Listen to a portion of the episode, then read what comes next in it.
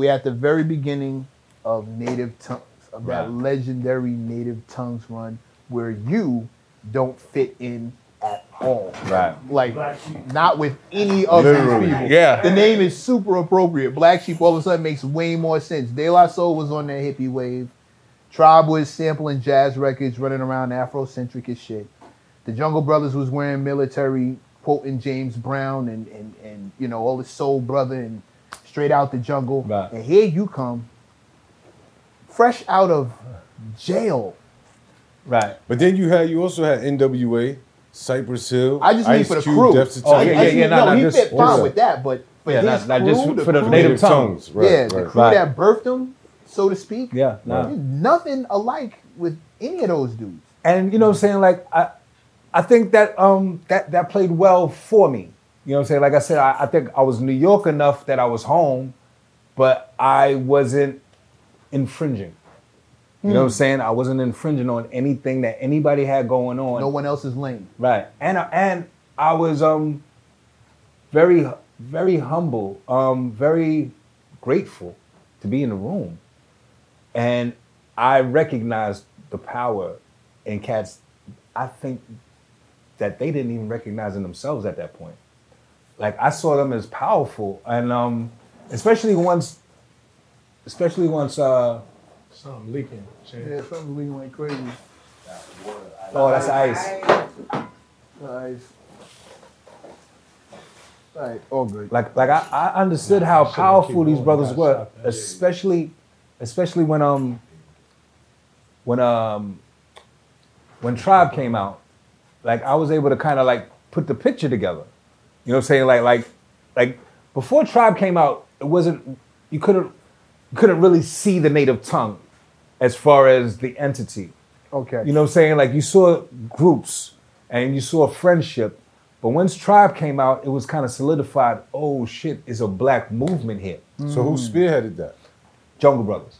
Mm. Jungle Brothers do not get the props that they deserve as far as making it community. You know what I'm saying? It was them that probably coined the phrase Native Tongue. You know what I'm credited Red Alert for that. It was the Jungle Brothers? It was the Jungle Brothers. Red was the overseer, I think. Red was the uncle. Okay. But being the uncle, he was outside. Hmm. Red was Red. But we was kids that was playing together. You know what I'm saying? Mm. And you know, like Red was the older uncle that mentored and made sure we got home to mom, you know, like whatever we needed to do that needed some supervision, Red was there for it. So on a larger scale, the four groups went to Red's house to smoke weed, play records, literally, I spent many a night over Red's house, over grandma's house. You know what I'm saying? Like, many a night. The same way you did back in the Carolinas with your original crew. Yep. I spent many a night over at Red's, and me and Red bonded really, really, really well. Like, Red is an amazing person. Red is dope, so dope. And Red put me with Chris. You know what I'm saying? Let me just kind of like once me and Long got together and he's got these stacks of records, mind you, one of those 3, 4, 5 records, one of those was Counting Sheep from our first album. Hmm. Word up. I remember that specifically. One of those was that track. And we had no equipment, you know what I'm saying? But he's putting it together in his head. When we finally got into the studio and started making demo and things of that nature, like, it was like wow, like, this shit is really happening. And not only is it happening, we're not just doing this shit to be doing it. That is a goal. You know what I'm saying? Purpose. Like, we had Red waiting to hear it. We had a room full of amazing artists, you know what I'm saying? For us to be able to play our demo, it was like this room, and it was De La, Tribe, and Jungle. Baby Chris, the Beat Nuts before they had anything out. Red might come in, but for us to put our demo on and be like, yo, I know I've been hanging with y'all for a while now. This is what I could do. When did y'all decide Black Sheep? And who came up with that name? Yeah, when did you put that together? I came up with the name, and what happened was this. I'm seeing the opportunity. Mm-hmm. Me and Long are living together. And once I kind of got cool with everyone, I'm like, yo, we can put some shit together. Like, yo, putting beats together. He's Long's like, yo, you rhyme probably just as nice as anybody in this crew. Mm. And I'm like, yo, we can do this. We didn't have the money at the time. I still had some jewelry, you know, some Gucci links and shit like that. I take Long to a pawn shop, pawned everything I had on jewels, gave him half the money. I said, yo, we partners now. Let's go book a studio session. Let's bring it to Red. I don't think we have a problem getting a deal, man. I think we could really get a deal. Bet. So now we need a name, and so now how many songs did y'all record by this time? At this moment, none. None. You just got the money for the equipment. Pawned the jewelry. Pawned jewelry. Went to the studio. We still had no equipment. Right. We go to the studio. We telling the engineer, like Long's telling, you know, take it from here. You know, like he knew how he wanted to hear it. Mm-hmm. So he didn't know how to work an MP or anything of the sort. So he's telling, you know, the engineer, all right, take it from here, loop it to here. You know, take this horn from here to here, layer it here. You know, it's like he's literally walking him out through it and giving the engineer an education on hip hop. Mm. Because the engineers was white boys that didn't know hip hop. You know what I'm saying? So we're literally explaining to them how to layer a track. You know what I'm saying? And Long had all of these fucking things in his head because he was just a sound DJ. He could blend them in his head. You know what I'm saying? So he's blending this record with this record, knowing he could speed this up, knowing he could slow this down. And so he's got the engineer doing it. And the engineers are looking at him like he's a fucking prodigy. Like, you what? Do what? Like, you know, like, that's not going to make sense. Oh, shit, it's making sense. You know what I'm saying? Like, right. You know, and so that's how we was coming about it. And the name. So the name came about, whereas we're looking at cats. All right, these cats are this, these cats are this, these cats are that. Like, yo, we like the black sheep of these niggas, man. Mm. That was it.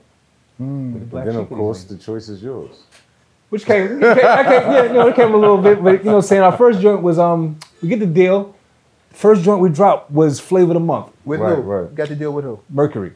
Polygram. How did that happen? But you had to walk that demo into a bunch of different places. Walked him into a bunch of places. One of them I was telling you was Leo Cohen at Def Jam. You know what I'm saying? And when I was down south, everything we saw that had Def Jam written on it, we had to have it.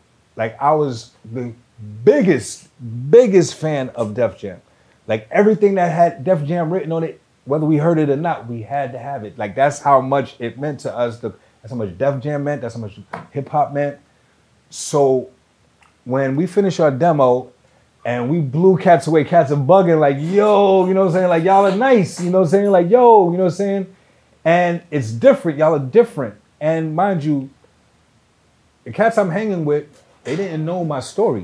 Mm-hmm. I never came into the room was like, yeah, I'm just coming from da-da-da-da. Mm-hmm. Or, you know, last year I was da-da-da-da. Mm-hmm. I never spoke on that. You know what I'm saying? Like I said, I was grateful that Long was bringing me into this room as opposed to me taking him to my projects. Because you get to leave that past behind. Right. You get a new start. Right. And I didn't want to bring that. You know what I'm saying? Tiki is now Dreads. Yeah, right. So now I'm meeting these cats. We play our demo. Red is blown away.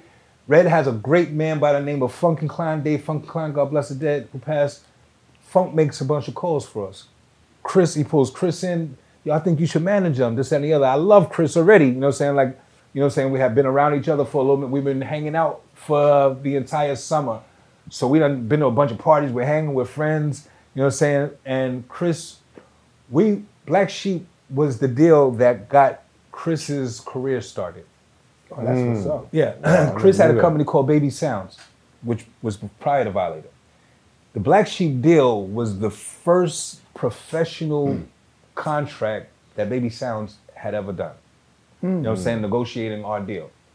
To the degree that when we got paid, Chris came to me and he asked, would it be okay if Polygram cuts the check to Baby Sounds and Baby Sounds cuts the check to Black Sheep?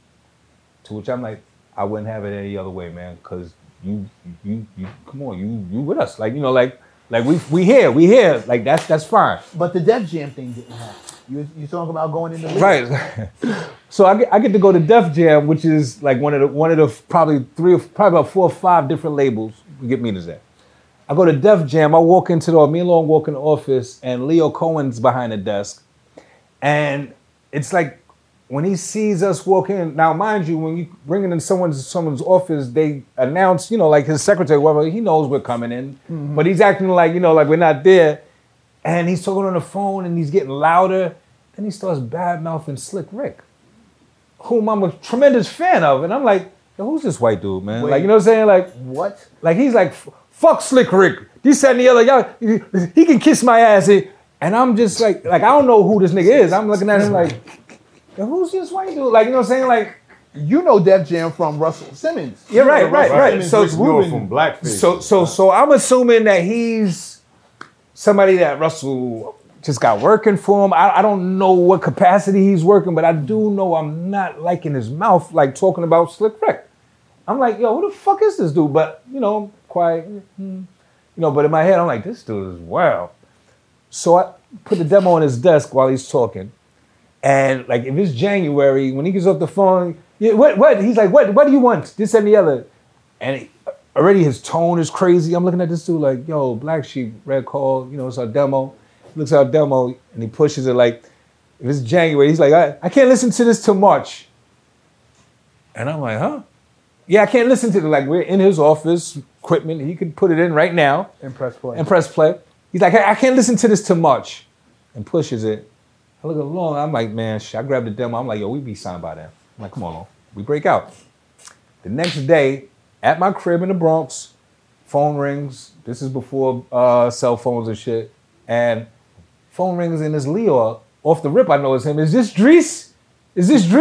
I'm like, yeah, this is Drees. This is Leo Cohen. I have a limousine on the way to come pick you up. We're going to sign you over here at Def Jam, this, that, and the other, yeah, yeah.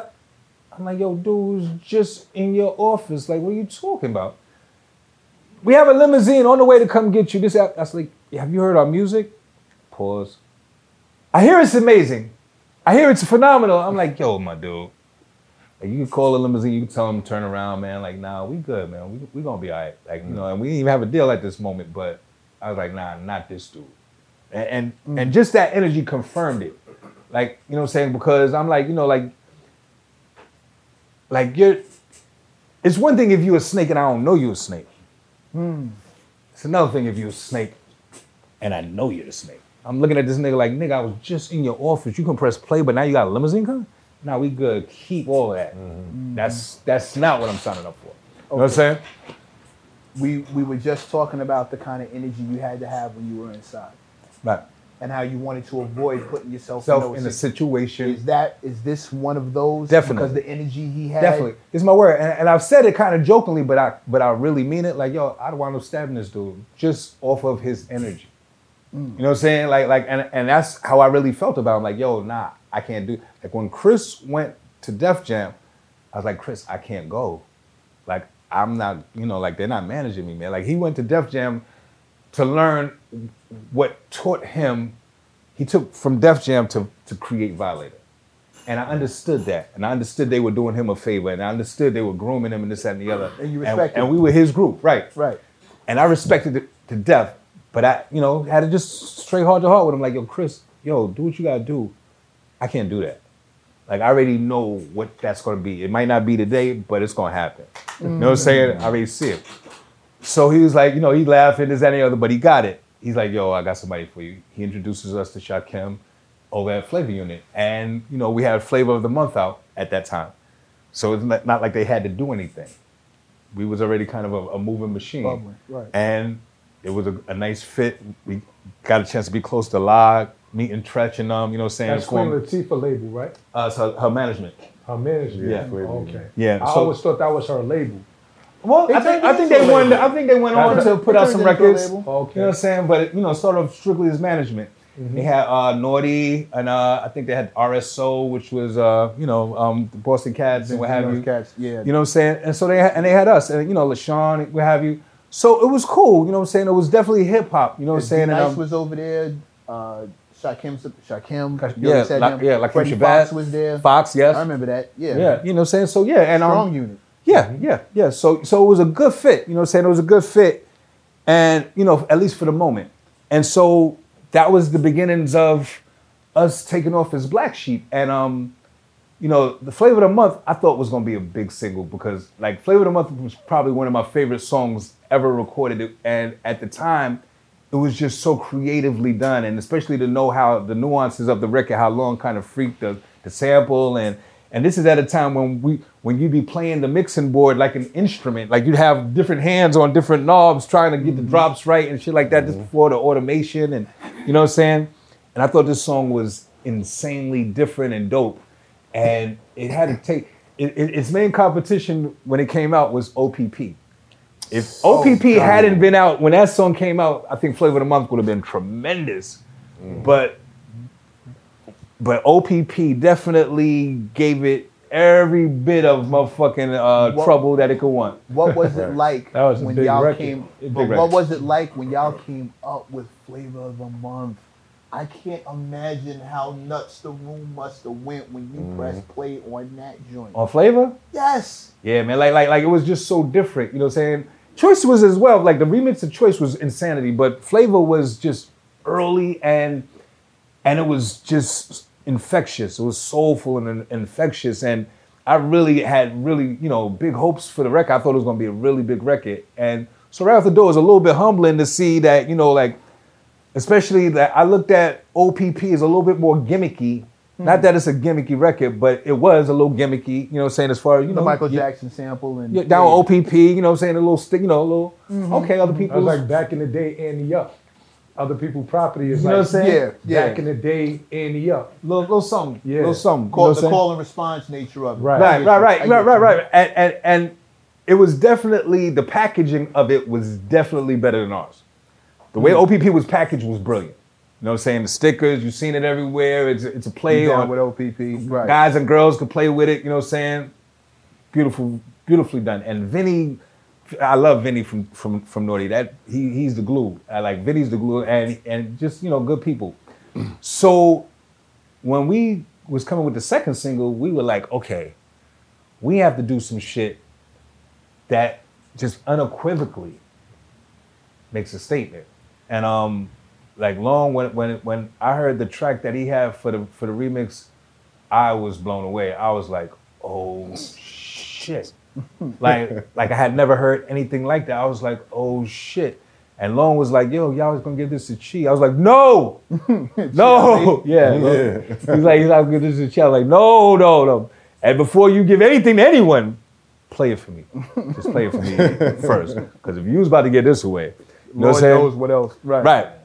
So we wound up doing a revamp. I wrote 3 new verses for that version, and recorded them. And we turned it into the label, and the label's like, "This is amazing."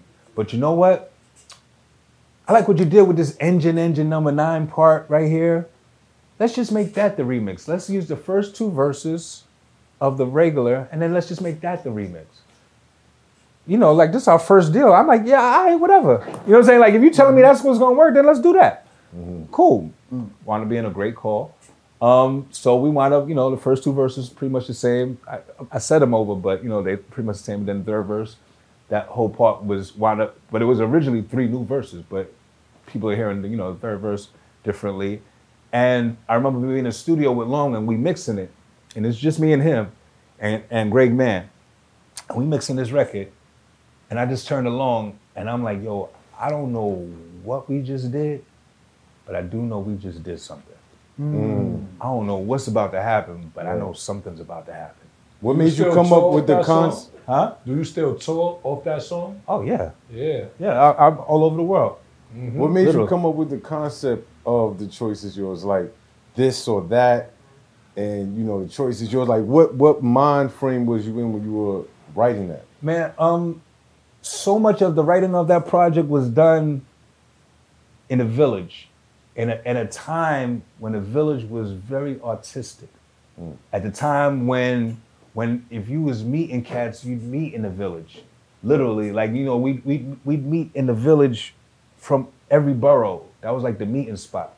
And this is my word. And I always ran with either a black book or I had like a little bag. A little leather bag had a little thing in it, you know what I'm saying? Like, and you always saw me with it, you know what I'm saying? But I always had pen and paper. And I'd sit in Washington Square Park at a time when Charlie Barnett, the comedian would have a circle of people around him telling jokes, but the opener was a young Dave Chappelle. You know what I'm saying? Shout out to Dave Chappelle. And I'd be sitting right next to this shit, watching a young Dave Chappelle that no one knew, open for Charlie Barnet, writing rhymes for A Wolf in Sheep's Clothing. The Village was just a really artistic endeavor at that point. And, you know, it's always had the little limp wrist aspect to it. God bless, you know, ain't no problem with none of that. It was the artistry that I loved about it. The artistry of the Village was dope, man. It was like, you know, like that's where we met. That's where there was so many clubs down there. We bounced from club to club to club to the studio. Fat Beats. Yo, that everybody went to. Yeah. The Cages. Yo, man, like House of Nubian down the block. Man, shit, pluck you. You know what I'm saying? You know what I'm saying? Like, yo, like it was just Electric Lady. Oh, yeah, man. I remember it was just all there, and you know, and we'd just be out there like just vibing, just people watching, just putting shit together in our heads, beat shopping, man, running around and just learning ourselves and learning New York on a whole different level.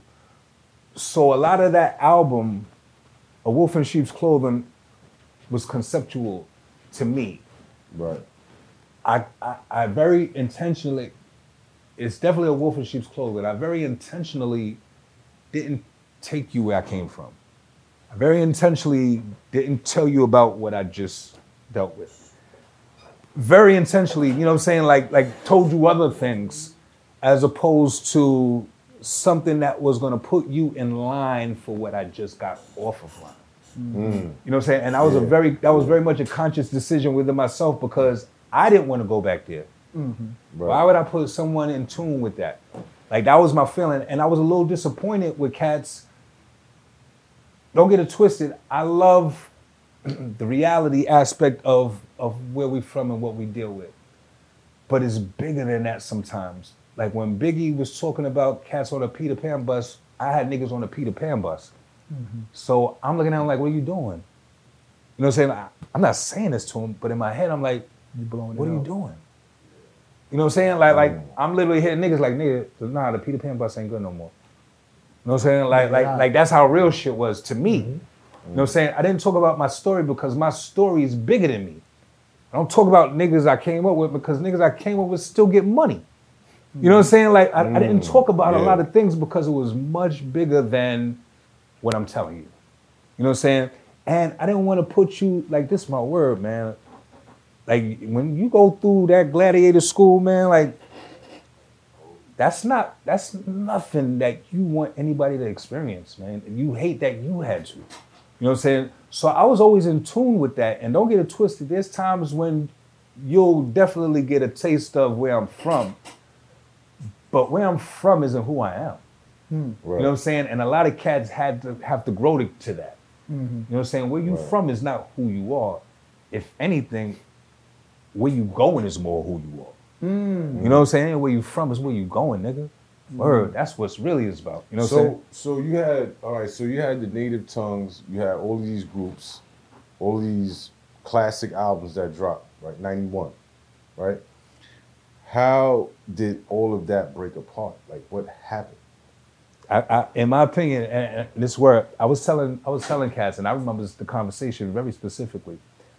What are we doing? Motherfucker can't write a check to Native Tongue. What are we doing? We should be incorporated. We should be touring. We should be doing shit together. We should be a unit that is killing it because everyone knows us. We could tour. We could make records.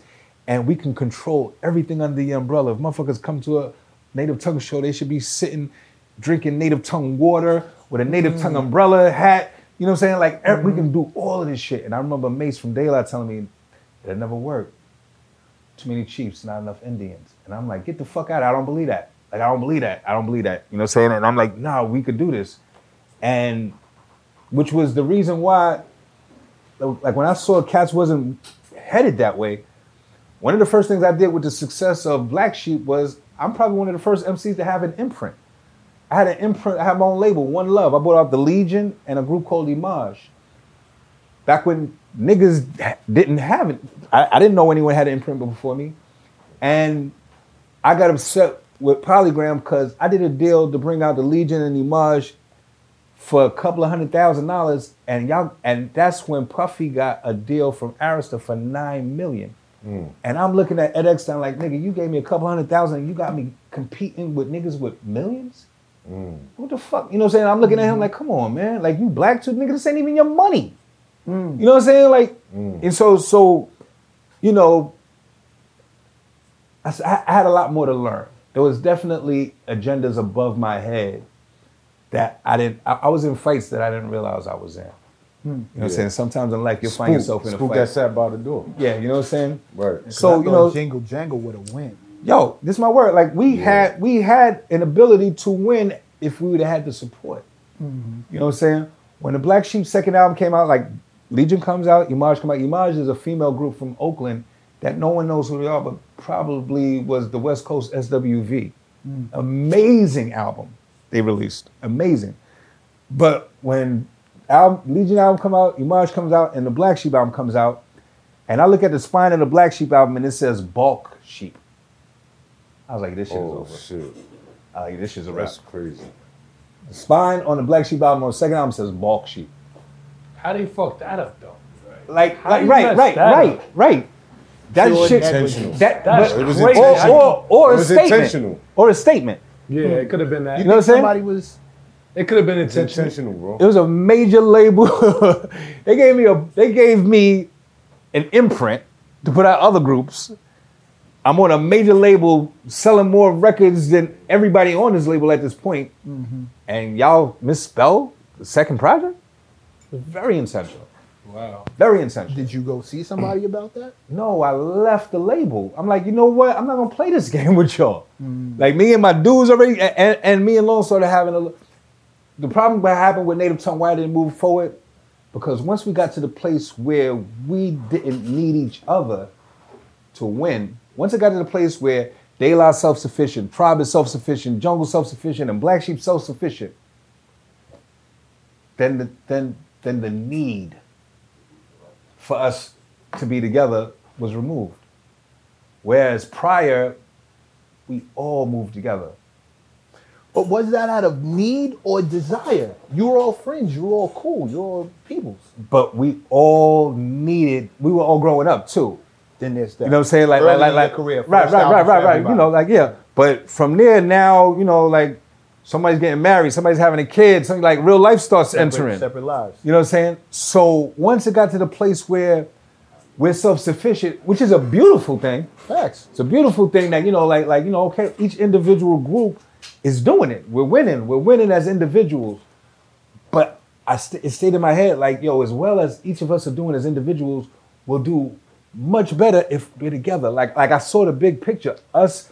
That you can't write a check to Native Tongue right now is embarrassing. Mm. How the fuck you can't write a check to Native Tongue? Mm. Shit is crazy. Mm. You know what I'm saying? Like and that's something that motherfuckers should have been doing. Nobody would listen. Nobody. Chris, Red, you couldn't get anybody to. You know, with all the stuff that Chris Lighty was learning over at Def Jam, he couldn't think to. I think, you know, like I said, like, you know, like, then, you know, there's now individuals are starting to come into play. You know what I'm saying? It went so far as, see, I'm the type of cat like this. If we all came up together, it don't make no difference which one this year is at the top of the totem pole. Mm-hmm. You know what I'm saying? I'm the type of cat, if we all doing something together and a check come through, we're going to split it evenly. It don't matter who's at the top of the totem pole. If I'm at the top or not, we're going to split this evenly because we all jump the turnstile together. Mm. You know what I'm saying? So it don't matter. That wasn't the case with cats. It became, well, I'm at the top of the totem pole this year, so I deserve blah, blah, blah. Mm-hmm. Nigga, that's 60% of what we got. Mm. There was shit that came through, but niggas wasn't trying to play fair. And I'm looking at niggas like, what the fuck is, come on, man. Shady. See, here's the thing, right? Here's my thing, right? I agree with what you're saying as far as like y'all brothers growing up and everybody being self-sufficient, right? But then I also look at the fact that the music industry itself, the labels, the execs, the puppets, the puppet masters, they specifically put things in play to cause disorganization. as well, right? Along with what you said. So you're right. What happens is now, all right, Black Sheep, Tribe Called Quest. Like again, y'all wasn't conscious rap, right? But yeah, well, we were. Yeah, we just really. Thank you for explaining that whole part about you not wanting to tell your real story in your raps, because then you would have been put in a certain category, right? But you had N.W.A. coming out. Mm-hmm. You had Dr. Dre, Snoop Dogg. You know, you had the Chronic. You had all of these. Now you have gangsta rap coming into play. Hard, heavy. Yeah. Heavy. So what is Jimmy Iovine? What is Lyle Cohen? What are these record execs and the people above them looking at? Oh, this is the wave right here. Mm-hmm. You see how much they packing the show? Mm-hmm. Let's start to slowly remove all of this native tongue conscious rap out the way. I gotta stop you there. And put this gangster rap into play. You don't agree with that? No, it was bigger. It was much bigger than that. All right.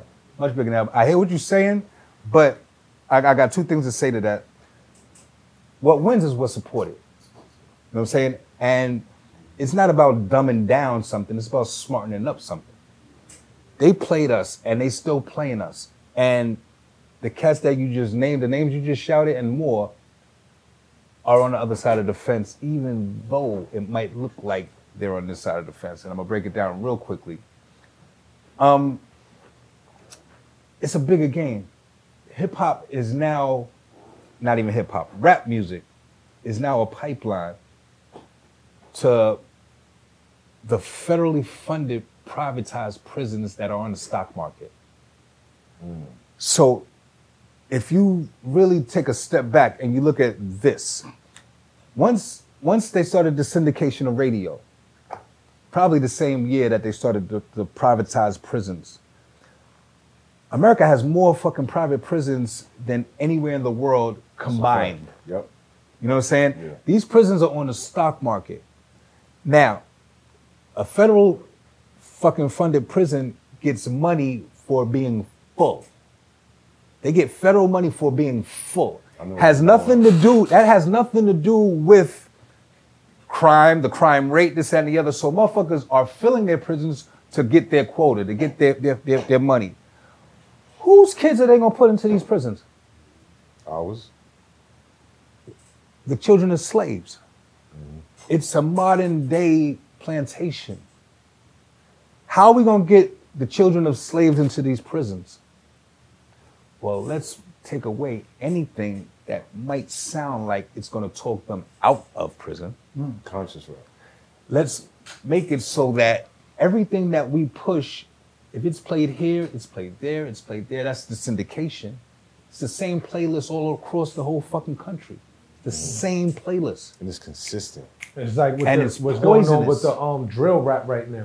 Yeah. Right. So like everything that you hear now, right? It's really never stopped. It's poisonous. We're gonna remove anything that talks, anything that balances it, and that's where we won. We came up in a time of balance. Yeah, N.W.A. existed, but they was right behind P.E., which was right behind, you know what I'm saying? Yeah, EPMD. Yeah, they might be, you know what I'm saying? They gonna go get some money, but that's right behind fucking Rakim. You know, like we have.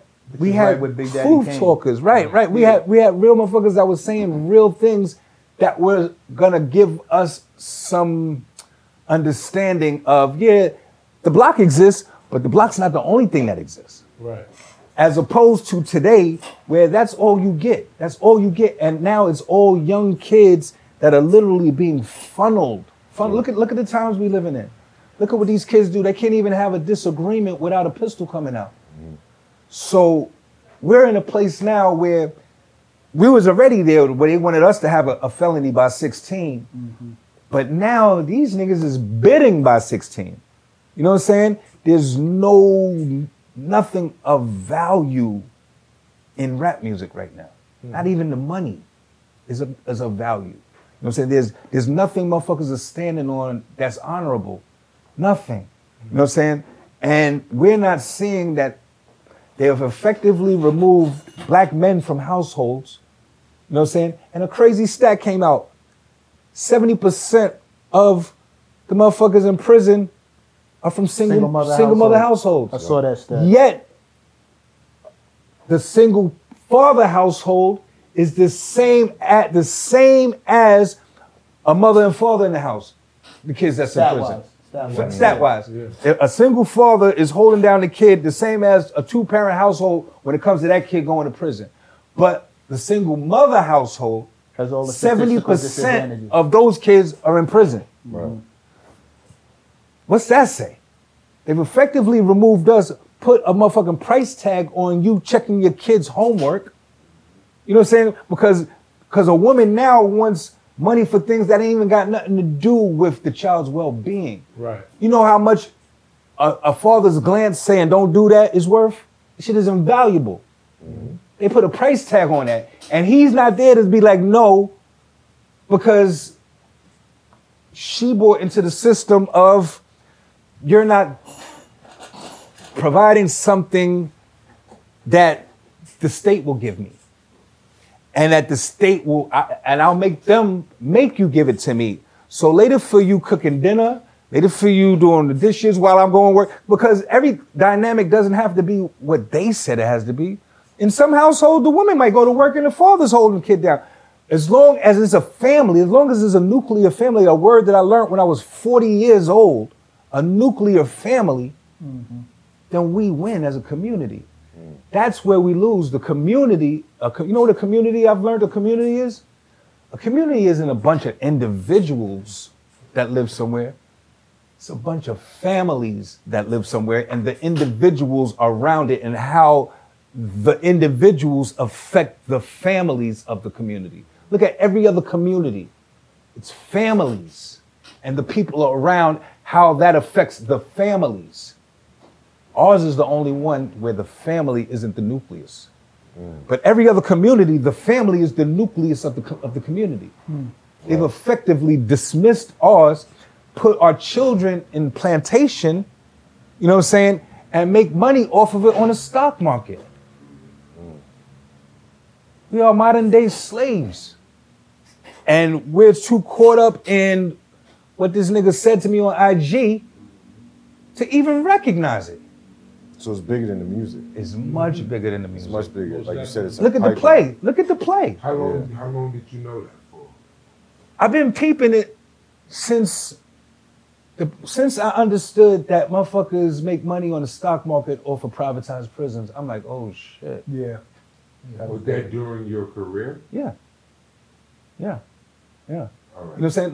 Like they've taken away a cat like me that might have something to say that might be to the contrary of I blew that nigga's brains out. They've effectively muted us. You know what I'm saying? And the nigga that's talking about I blew that nigga's brains out, let's get him on the show tomorrow.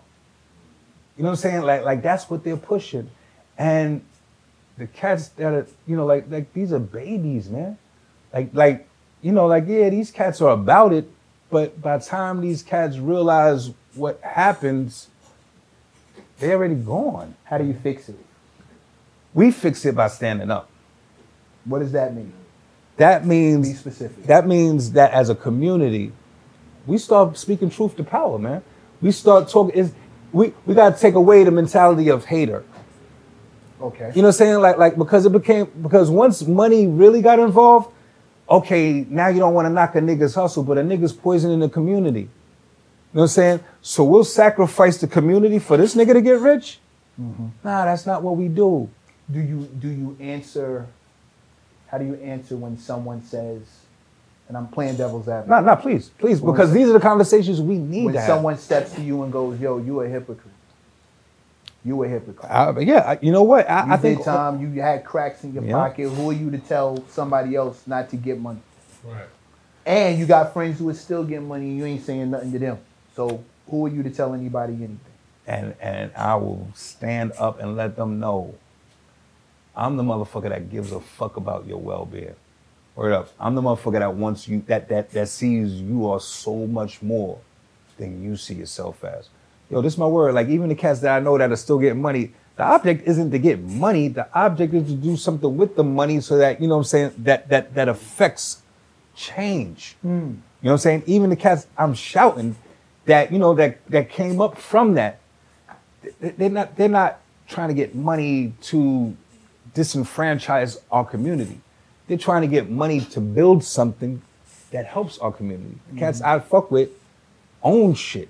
They're working, they're hiring people, and they're teaching their children the difference. You know, like I tell anybody that has to hustle, part of hustling is having the goal of not hustling. The exit plan. Right. That's the hugest thing. You hustle for a number.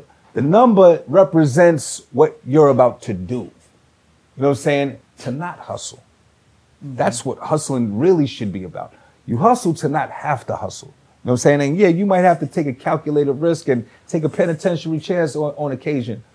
But you do that so you don't ever have to do that. Mm-hmm. You know what I'm saying? You do that so your kid never has to do that.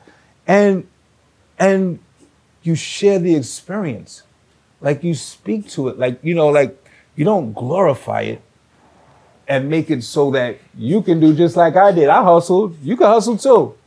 Right. Nah. Like that's the worst shit you can do. Mm-hmm. That's the worst shit you can do. You set shit up where it's understood. Yo, I put it like this. Motherfuckers picked cotton. So we ain't gotta pick cotton. Don't get it twisted. You can still pick cotton. Mm-hmm. You know what I'm saying? But we don't have to pick cotton. You know what I'm saying? Like we're way beyond that. Now, if you choose to go pick cotton, because that's what you've been taught, then, you know, that becomes something where you've decided to limit yourself. You know what I'm saying?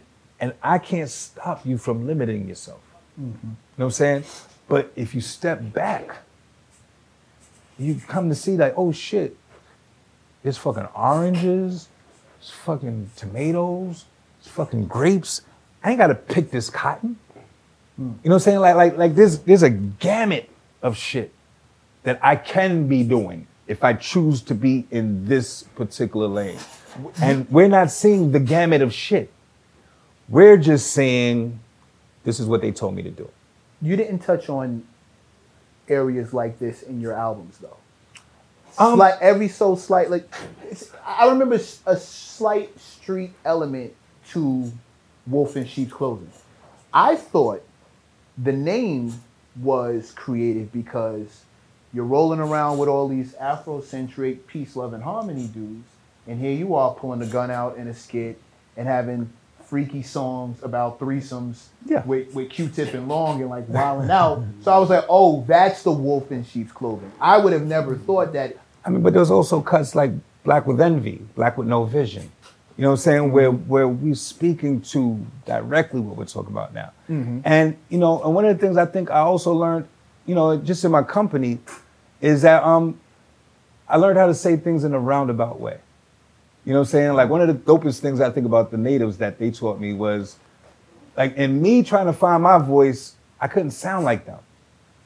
So I had to find a way to say some of the things that we were saying, but not how they were saying it. Okay. You know what I'm saying? So it really made me step back and have to think of just witty ways to say something that you might not even catch in this moment, but eventually you're going to bump into. And throughout my career, I think I've evolved much closer to who I am in this conversation as opposed to who I was at A Wolf in Sheep's Clothing. Mm-hmm. You know what I'm saying? Whereas, you know, like my later projects, you know, the first two were probably the major label ones, but I've released 4 or 5 independent projects. Right. That and this is my word, at a bar that I feel is very high. Like I never chose, you hear artists say, yeah, I had to dumb down to get the paper. I'm not an advocate of that. I'm not a fan of that. I don't want to dumb down to get some money. You know what I'm saying? Because I feel like that hurts. That hurts more than that helps. You do everything a disservice. Yeah. You know what I'm saying? Yeah. I'd rather pull you up than bend down. You know what I'm saying? Like that. But that's just me. And everybody's not trying to be pulled up. I'm also a big advocate of you don't have to be a nut to make something hot. You can make an intelligent record and it's hot. People just got to be behind you. But that's your background, though. You went to school surrounded by smart black kids and all of a sudden wanted to be one. You stop wanting to be a class clown when you realize that that wasn't cool in that environment. But I also, that same kid went on to hustle, went to Rikers Island, went to Halfway House, and, you know, them pulled guns on some artists and the whole shit. You know what I'm saying? Like, you pull guns on artists? Man, listen. This is where math would go, who? Yeah. I can already hear him in my head. Who? Who you pull the gun out on? Who? You know what I'm saying? Like, but yeah, straight facts. You know what I'm saying? And you wouldn't know it. Like, I'm not one of those cats that's gonna blah, blah, blah, and I lie, and I come from it. Nah, I got a real cool way about me, and I don't want to show you something that you shouldn't even have to see. But if you force my hand, then my hand is forced. You're wrong. So has anybody ever? So who has forced your hand in the music industry?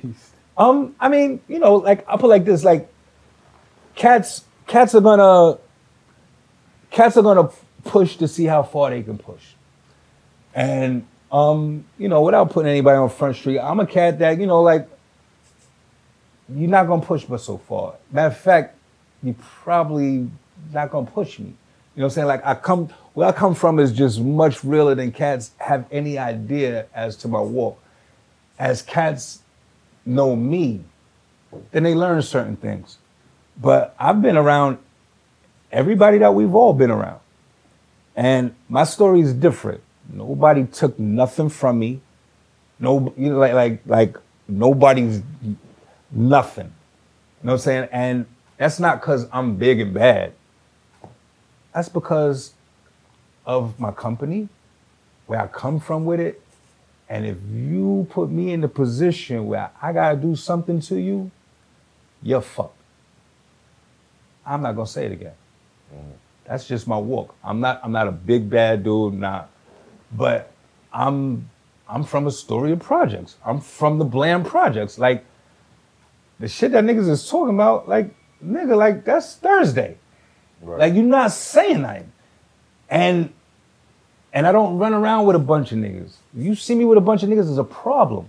It's not that I don't know a bunch of niggas. But that's not who I have to be in life. So have you ever had a situation where I had to back niggas up? Yeah. In the industry. Yeah. I can imagine that. Look, you run with Native Tongues, I'm sure that there were people who thought it was soft. Yeah, no. I, you know, like, it's my word. That's no disrespect to Native Tongues. No, because they real cats. They real cats, but they're intelligent enough to not have to be what you think a nigga is. Mm-hmm. So has there ever been situations at like shows, studio sessions where things happen and you like, I got to take it back to who I used to be? A couple of times, you know, like I definitely hope a cat sees enough in me through conversation that they realize, oh, I was bugging. You know what I'm saying? Which happens a lot. I'll see that a lot in conversation. Like, you know, I'll hear somebody's words, and then once we start having a conversation, they're like, oh, shit, my bad. Mm-hmm. You know what I'm saying? Like, where they realize, oh, shit, I had them pegged. Oh, my, honey? Yeah, okay. You know, all right, whatever, nigga. You know what I'm saying? That happens a lot. And that's only because I'm not boisterous. I'm not the loudest nigga in the room. I don't need you to know I'm here. And all, you know what I'm saying? Like, that's not my walk. But, you know what I'm saying? When somebody's, you know, leaning like they want to know something, yeah, all right, what you need to know? I got an answer for you. You know what I'm saying? And, you know, like, I can remember, I'll give you one. It's a funny one. The Weatherman video shoot. It was Salt and Pepper's song. They had En Vogue there. En Vogue. Treach and Pop. Right? And I was interested in meeting someone from En Vogue. So Flavor Unit. Which one? You know what I'm saying? That was my math impression again. Yeah. So my people from Flavor Unit kind of knew I was crushing a little bit. It was like, yo, they shooting a video, this, that, and the other. Come on, I'll run you over there. So she runs me over there, and I'm just wide-eyed. I get there. And so Pac's there. Treach is there, and they're playing the love interest of Salt and Pepper. Spinderella sees me, is like, damn, Treach, you should have been my love interest. And I'm like, word, I should have been. God damn it. You know what I'm saying? Like, I'm disgusted, like, how, damn, I should have been here early enough to be Spin's fucking love interest. You know what I'm saying? Like that was, you know, Spinderella, you know. And right. Big shout to Kenny Anderson who scooped Spinderella. I was amazed at him. Like, you are the man. Everybody loves Spin. Right. So anyway, so I'm at this video shoot and I'm really crushing on the girls from En Vogue. But my boy Treach is like, yo, come smoke a blunt. So I'm like, all right, cool. Go outside. The kid that's playing Spinderella's love interest, he's the driver's seat, we in a van. Get in the van, he's driver's seat, I'm sitting next to him. And Treach is behind me, his boy Mook is with him, and then there's some reggae dude is in the back. So niggas is rolling up weed, you know what I'm saying, putting on beats, and all of a sudden niggas start rhyming. Now, I'm, you know, just chilling, but I'm peeping as niggas rhyming. Niggas is sounding like they going at me. Oh, shit. And I'm like, you know, I'm sitting in the van, we smoking and shit. And I'm like, you know, like my... And you wasn't even shit. Rapping. You no, wasn't even rapping. I'm just chilling. I'm on the video set. We just stepped out to smoke a blunt. We in the van. Niggas put on beats. And niggas just start going to rapping. And then when it gets to the Dread nigga, he's like, Drez, they coming for your head. I remember this shit. Drez, they coming for your... And I'm like, if these niggas don't stop... Is that Mad Lion? No, it was Mad Lion. Okay. It's some miscellaneous nigga. You just said the voice and the Dread. Yeah. No, you know, yeah. But you're outside the battle. Yeah, but mind you, and this is another thing too, like, I'm, at this time, at this particular point in my life, I'm not well-versed in battle rap. Mm. Like, I'm not well-versed in you attacking me lyrically, and it's just, I come back at you and that's it. I'm looking at these niggas like, we got a problem? Like straight up, like I'm literally, because I'm not a battle rapper, you know what I'm saying? So I'm looking at these niggas like, oh, these niggas is coming at me? Like, and niggas is rhyming at me. So when it comes to me, I talk around. But I'm trying to tell niggas like, yo, y'all got the wrong fucking nigga. And I'm telling these niggas like, nigga, I will pull the trigger. And none of y'all is gonna get any bigger. And you know, like, but I'm talking to these niggas. You know what I'm saying? But I'm talking, but I'm priming. And I'm thinking I'm getting my point across. And then niggas start going around again. And I'm like, oh my God. Like, these niggas is really like coming at me. Yeah. But you know, when niggas is coming at you in battle form, they like, you know, nigga out, nigga. And I'm like, now I'm reaching and pulling shit out. Like, I'm like, is these niggas about, like, I'm really like, little, like, oh shit. Like, I don't know what these niggas is doing. Now, as I got older and got to see battle raps and shit, I realized I probably just should have rhymed back at niggas. You know what I'm saying? But at this moment, I'm thinking I'm in jeopardy. I'm thinking like, yo, these niggas about to move on me. Mook gets out the car now. I know Mook. Mook's Treach boy. He gets out of the car and he comes back to, he goes to his car, he comes back to the van with his jacket off, with either it over a baseball bat or a sawed-off shotgun, right? So now games is over to me. You know what I'm saying? Straight up, I'm like, oh shit, like these niggas is really fucking me up. So the nigga sitting next to me, who's playing Spinderella's love interest, I think he sees me, I got my little leather thing, I go in, I pull out 380 and I just sit on my lap. And so, they rhyming, all right, you know what I'm saying? I'm like, all right, you know what I'm saying? Like, but I'm like, you know, like, I'm not who y'all niggas think I am. So they was threatening you in the rhymes? Yeah. Oh, shit. Yeah, niggas. Why everybody just coming niggas, at you, though? That's because crazy. I'm a skinny, pretty, halfway, curly nigga, you know what I'm saying? Yeah. Been there, it's all good. But this ain't gonna play how y'all niggas is thinking. Mm-hmm. All right, whatever. So niggas is going, you know, they going in. So when it comes back to me again, I'm like, yeah, I don't think y'all niggas heard me. Like, you know, and I once again kind of talk, you know what I'm saying? And I'm like, but listen, I'm going to take it even further. I'm going to get out this fucking car. And anybody that feels any way about anything I had to say right now should join me. I get out. I put the gun right by my side. I'm standing right there, waiting for the van. And this is my word. I'm looking at which way I'm running. And I'm a little bit nervous because I'm like, I'm really in my heart thinking like, yo, I'm gonna have to air these niggas out. And I'm like, waiting for the door to open. The door doesn't open. But I stood there And I gave them niggas ample opportunity to open the door. If this is what we about to do, this is what we about to do. This is a young, dumber me. I should have been able to address niggas and have a conversation, but I don't know where niggas' heads is at, and niggas is threatening me, and niggas just got out and bought something back. I don't know what's going on, but I do know if this van opens up, I'm airing this shit up. I stood there for a minute, didn't open up. I'm in the Palladium parking lot. I walk through the Palladium parking lot, put shit up, walk through the Palladium parking lot. I go into a pizzeria that's connected to the parking lot. I order a fruit punch. When he puts the fruit punch on the thing, my hand picked it up and just the whole shit just spilled all over the goddamn counter. My hand was shaking so fucking much. I'm like, God damn. I put on like a half a cup. The rest of it would just spill. Like, I was like, yo, I gotta get the fuck away from here. This shit is crazy. Mm. I didn't go back into the video shoot. I just went home. Mm. Right? Like that's how crazy, that's how much I knew what I was willing to do. And I was like, yo, dude, you just almost traded everything in. For these niggas? You're bugging, Drez. Get out of here, Drez. You're bugging. So I go home. So maybe 2-3 days later, I get a call from my cousin F. My cousin F was my road manager. My cousin Double F. If anybody from Lawton, Queens, you know Double F, Boom Bash. Big shout out to Boom Bash crew. So my first cousin, like, that's my road manager. And, you know, he's cool with everybody at Flavor Unit. And so I'm talking to my cousin on the phone, and I'm telling him what happened. I'm like, yo, nigga, this and the other. He's like, get the fuck out of here. He's like, I'm in Houston right now. Treach asked me to hold him down while he's filming Jason's lyric. I said, get the fuck out of here. I said, yo, tell him the story I just told you. Ask him what's up. He said, I'm going to talk to you later. So I talked to him later. He's like, yeah. I told him what you said, and he told me, he's like, that wasn't about nothing, you know, like, it was nothing was gonna happen. This that, and the other niggas was just, you know, feeling you out. This that, and the other. I said, okay, cousin. Well, I'm just letting you know. Be careful. You need anything, you know. I'm just letting you know what took place a couple of days ago. You know what I'm saying, and that was it.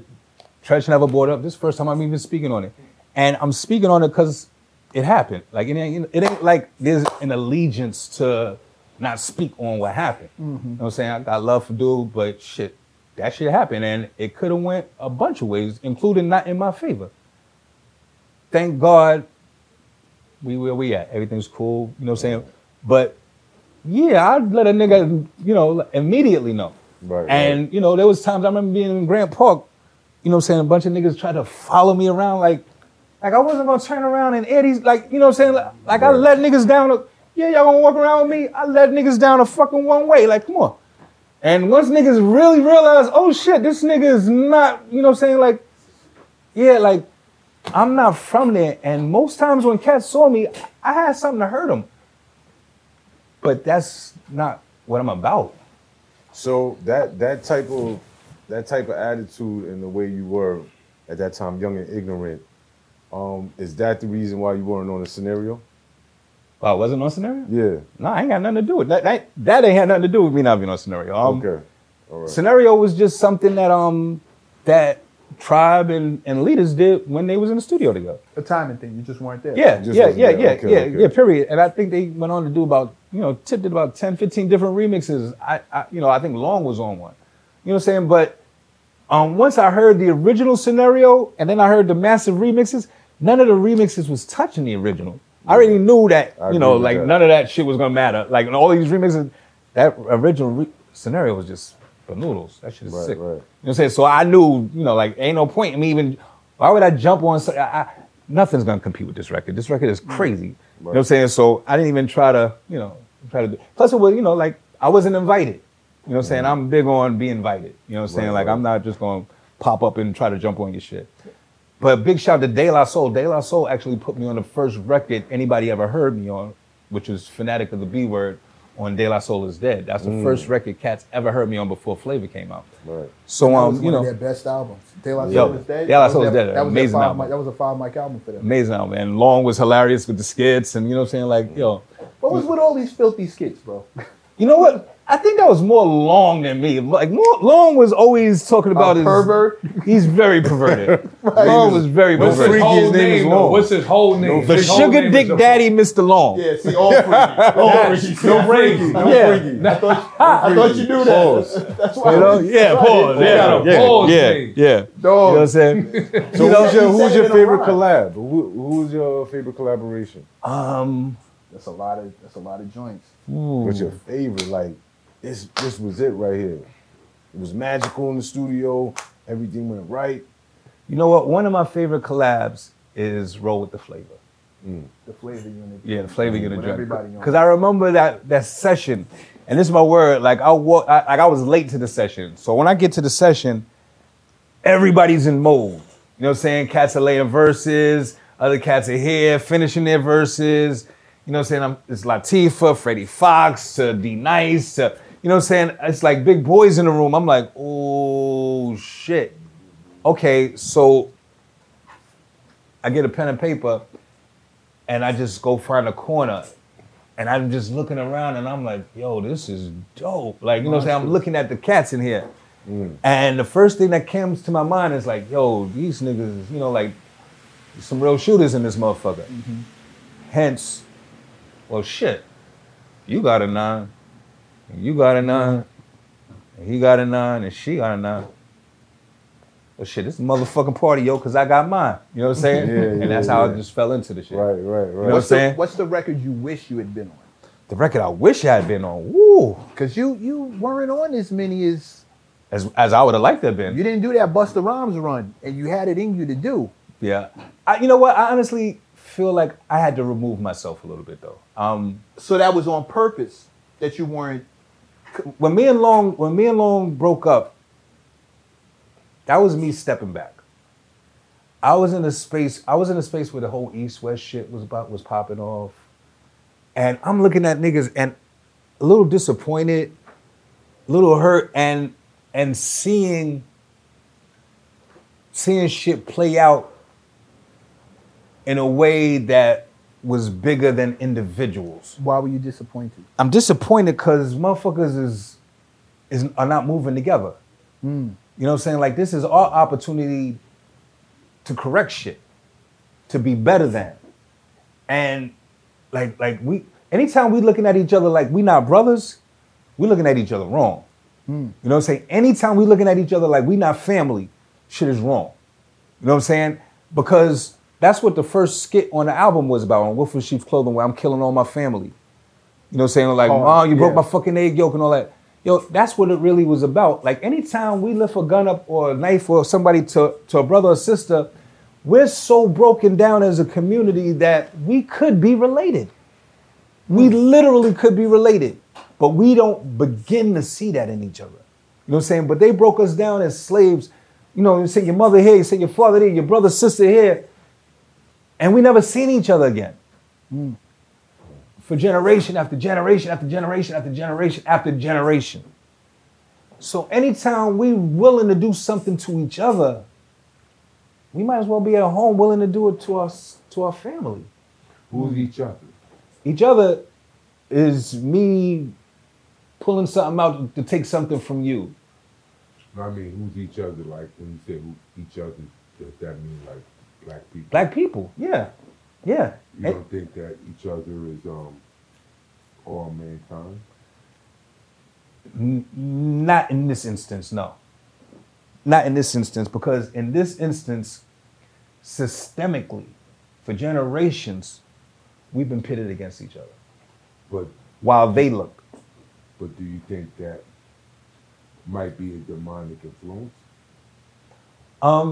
Honestly, to a degree, yeah, but to a degree as well as, definitely a devilish influence, definitely. But that wouldn't change the result. It doesn't change the result, but it makes you identify the enemy. And what we do mainly in our community and mainly as, not even our community because that gets misconstrued, mainly what we do as people is identify the wrong enemy. Right. We wrestle not against flesh. And that means all flesh. We are all children of God when it comes down to the bottom line of it, no matter what color you are.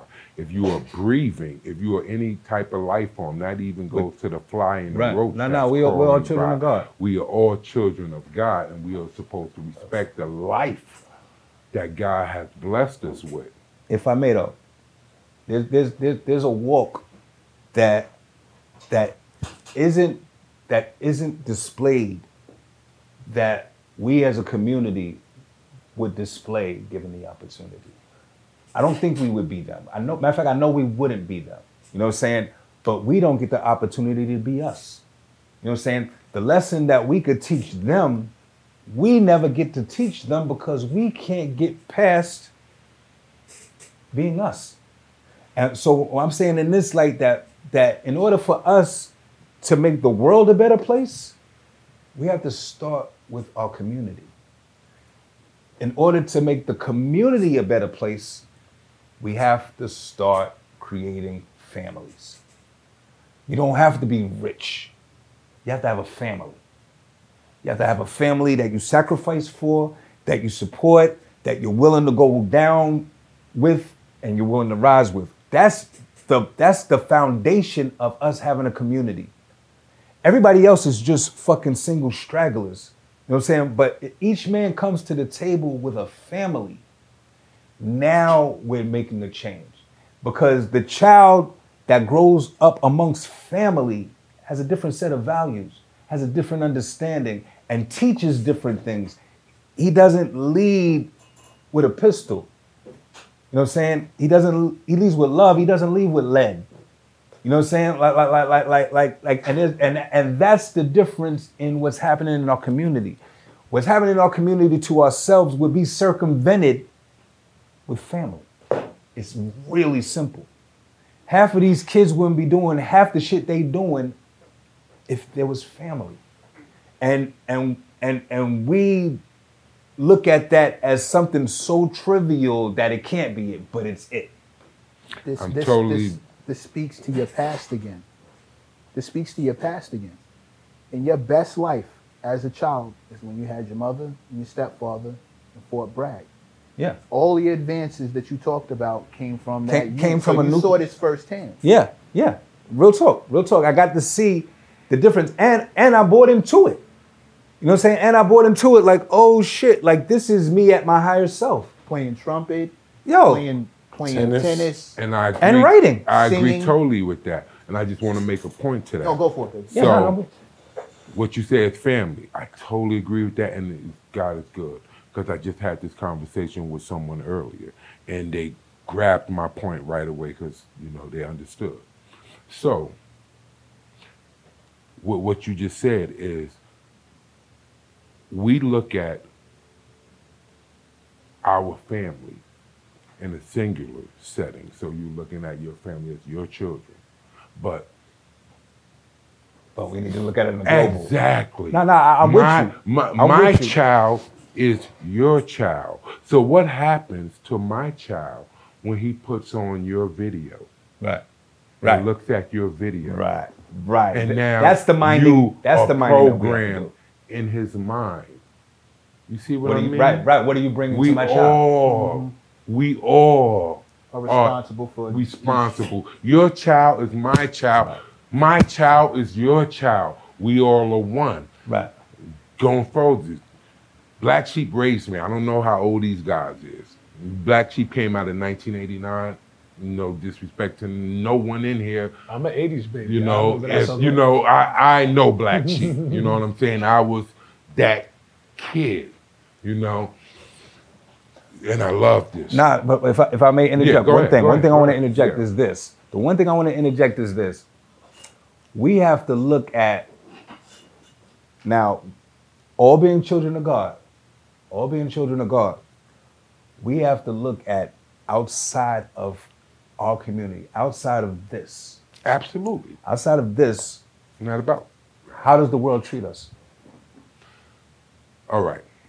So, going to that. Not very well. If you're talking about if you want to get to that, we would have to. Because we have to acknowledge that before we're children of God, mm-hmm. even before we're children of God, in their eyes, we niggas.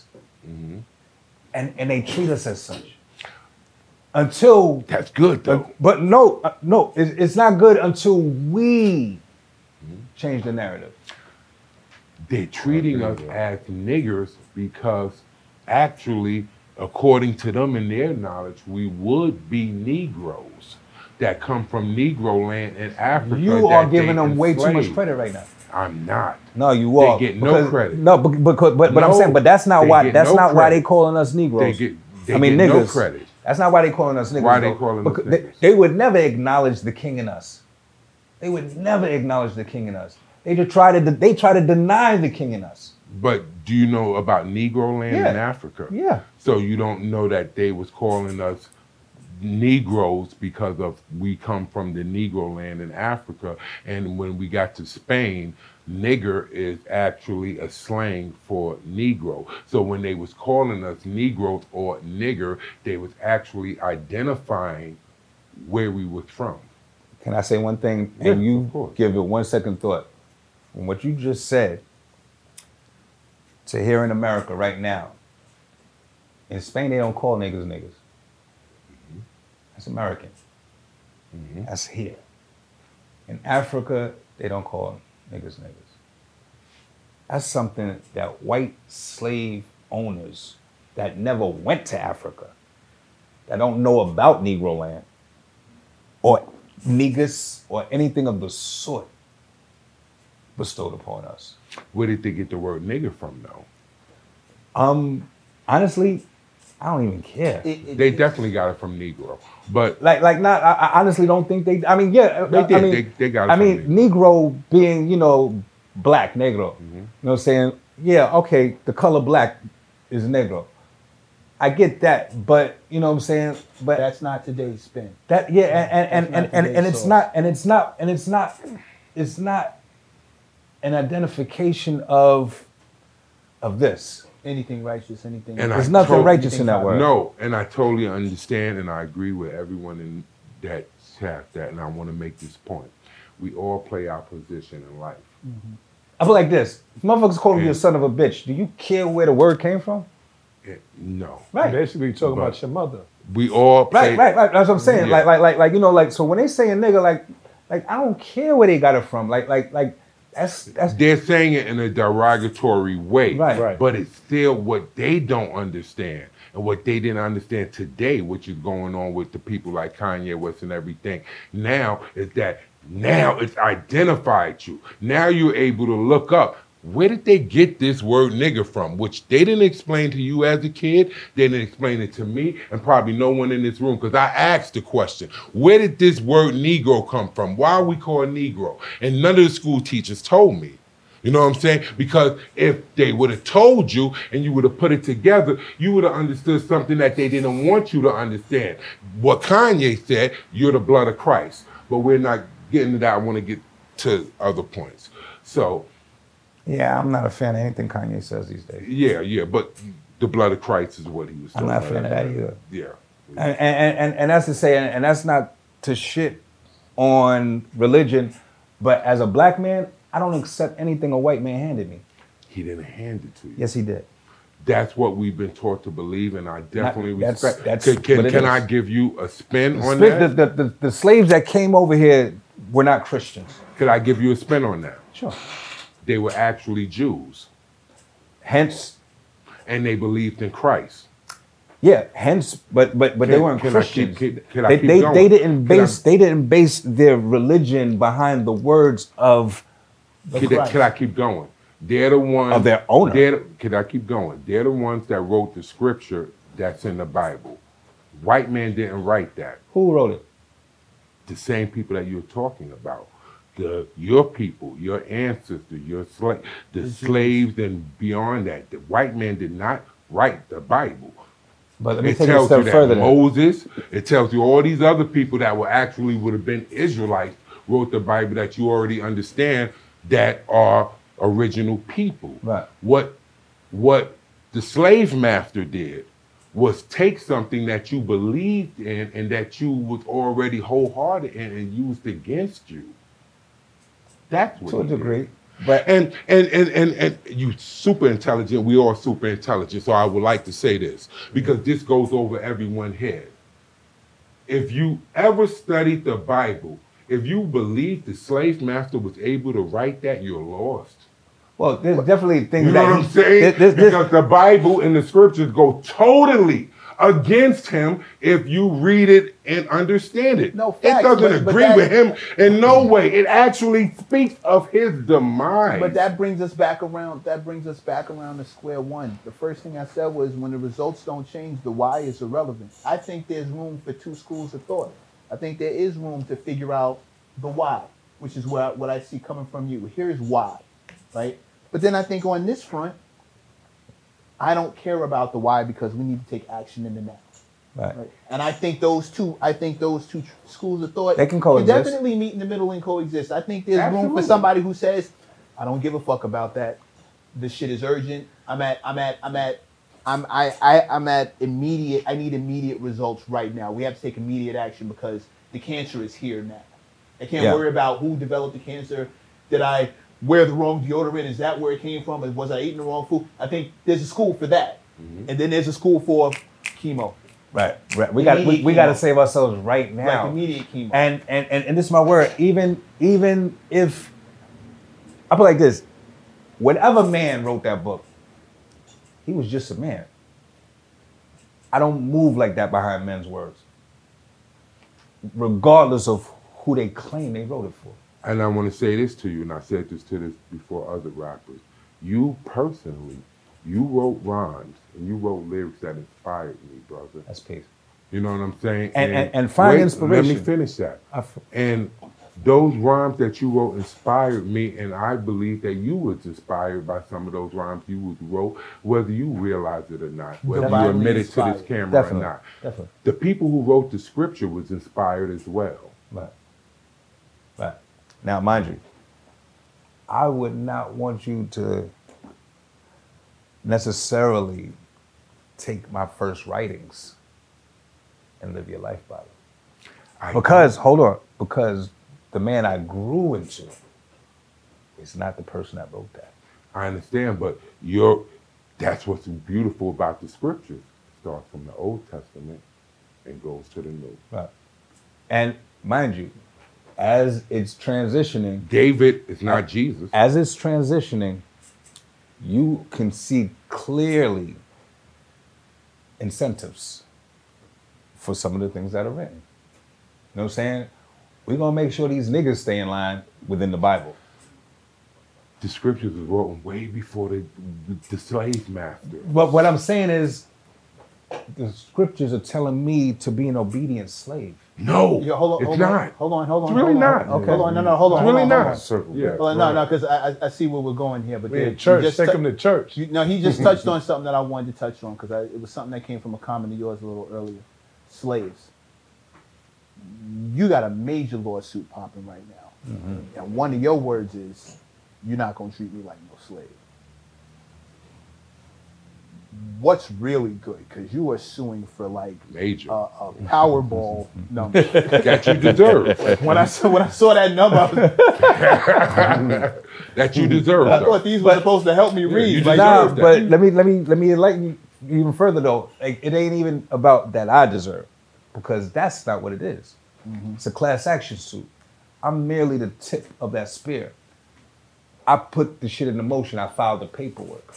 But the class action is this: everybody that did a deal before streaming existed needs to join me.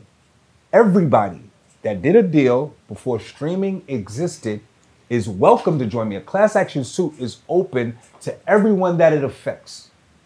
Everyone that it affects can sign up. I've given plenty cats my lawyer's number to jump on with me, because it's not about me, it's about us. And we're stronger in this fashion. This should be the new norm. Anything that happens where you need to address something, imagine that it didn't just happen to you. Fill out the paperwork, get a lawyer, fill out the paperwork, and file a class action suit and address it. And everybody that's affected just like you were will join you. Now, what I'm doing is this. When we did our deal and streaming didn't exist, we went from vinyl to cassette to CD. You know what I'm saying? So when I did my deal, those were the three forms. Streaming didn't exist. So how is a motherfucker gonna tell me they're gonna give me $1 for 1,000 streams? I never negotiated that. Nobody that put out a record before streaming existed negotiated that. No one. So how, once again, are you gonna tell me what you gonna give me for my intellectual property? Stuff. Yeah, got you. You know what I'm saying? So and you gonna give me $1 for 1,000 streams? That's mighty white of you. You know what I'm saying? Like, what the fuck? You know what I'm saying? Like, at the end of the day, I'm like, yo, nah, that's not what we're going to do. The Caucasity. Right, you know what I'm saying? That's not what we're going to do. So I had to look back and find out, oh, shit, in my contract, there's language that speaks to unforeseen. If there's an unforeseen way that we're selling money, I mean, selling music other than vinyl, CD, and cassette, whatever that is, in my contract, we split that 50-50. Which means since 2008, when y'all started streaming, y'all niggas owe me 50% of every fucking stream I've ever had. Not only me, but every artist that did a deal before streaming. Do you own your publishing? I own half of it. I'm about to own all of it. And that's how the shit came about, because I was doing a deal with my lawyer. My lawyer put me onto a clause from 1976 that they only get to keep it for 35 years. Right, you're not gonna get it back. But mind you, Search told us. But mind you, but peep the nuance. The nuance is this: you have to have the paperwork filled out and filed 2 years prior. If you don't have it done 2 years prior, so 33rd year. Right. The 33rd year you have to have it done. If it's not done 2 years prior to 34th year, it's too late. Wow. And it effectively just rolls over. Oh, that's crazy. That's crazy. Right. So when you find out about something, you think, oh, at 35 years I could do it. You go to address it at 35 years, nigga, you missed the boat already. You know what I'm saying? 2 years prior, it's got to be in. 33 years, right? 33 years, it's got to be in. That's crazy. And if it isn't, then it just effectively rolls over. Bro, that's why we see cats. So if it rolls over, the next time you get an opportunity at it is 70. You're not here. Crazy. Yeah, you gone. So now it's just rolling over in perpetuity. You know what I'm saying? So that's how this whole shit started. The lawyer I have, big shout out to Brian Levinson. He used to work, when I did my deal, he was legal affairs at Universal. So he now has a private practice. So he knows the ins and outs of their working. Now that he's a private, you know, now we can have conversations. Right. He's put me on to, oh shit, you know, like, well, let's fill out your shit. You know, this goes here, oh, well, let's do all of that. So now we're having conversations and, you know, I'm talking about, you know, the streaming and how we're getting beat and this, that, and the other. And he's like, you know, like, well, shit, maybe we should look at, you know, this, that, and the third. And then we start digging deeper and we find out, you know, like Spotify did this deal with Universal and this, that, and the third. You know, I'm not at liberty to go into specifics. Okay. But I am at liberty to say that this shit is not about Black Sheep.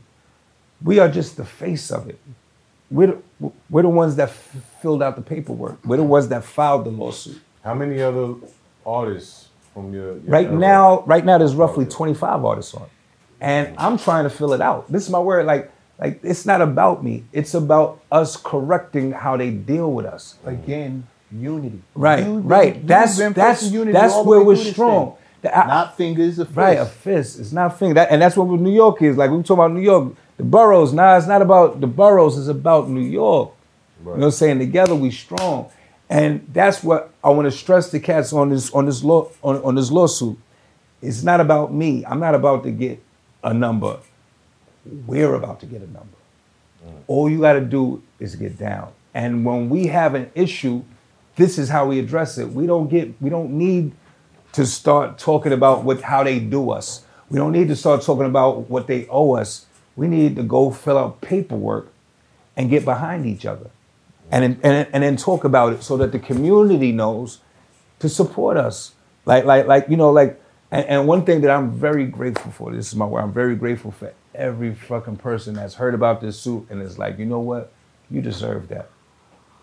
That means the world to me, but we deserve that. You're educating though at the same time. Oh yeah, no doubt, because I'm being educated. Like right. and that's another thing we got to do as sharing the wisdom. As you get it, you give it away. Right, you know what I'm saying? Like yeah, like this is my word. Like you know, and not this shit like on a Jay-Z or anything like that, but like the Puffs and all of them. But these niggas knew shit. But they'd rather they giving you $1 for 1,000 streams. I'll give you $1.50 for 1,000 streams. Like nigga, that's not helping. Mm-hmm. You know what I'm saying? Like this is what's helping. Like we don't have to play that game so that individuals can eat. Didn't De La just get their? They just got their whole shit popping. All their masters back and everything. Like they about to be streaming for the first time, right? Which is crazy. Can you imagine the money that? Had they sat down with you? Had Mace not disagreed with you creating a Native Tongue corporation?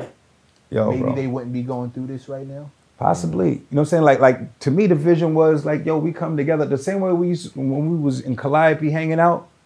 We should come together once a year and do that for a month. Can you come together with Mista Lawnge? Yeah. What broke it apart? You said you stepped back, but you didn't say what happened. Well, you know, like if you notice, I don't badmouth Mista Lawnge ever. You know what I'm saying? Never heard a word. Nah, you know what I'm saying? Yeah. That's why no one knows what the story is. Right, and yeah, like I'd rather be silent than say something derogatory. But at the end of the day, sometimes as men, you grow in different directions. And one thing I could say is this, like, you know, like Lawnge's a good person, but we grew up differently. He was in New York some summers, but he primarily grew up in North Carolina. And, you know, I love him. I love his, you know, I love him. He's a little brother to me. But as men, sometimes you have to separate yourself from what you're standing next to if it doesn't represent the man you are. Mm. And once we got to the space where who he was as an individual it wasn't reflective of the man I am. I had to step away from that. And that's not to shit on him, but that's just to say that as men, we grew in different directions. And some of the things, and money's one of the catalysts of motherfuckers doing different things. You know, like money really just accentuates who you are. Who you are. You know what I'm saying? And I think, change you. Right. And I think once money came into our lives, certain things hit the table that I just didn't feel comfortable standing next to. Mm. And I'll leave it at that. You know what I'm saying? Like, but him, he's a little brother to me.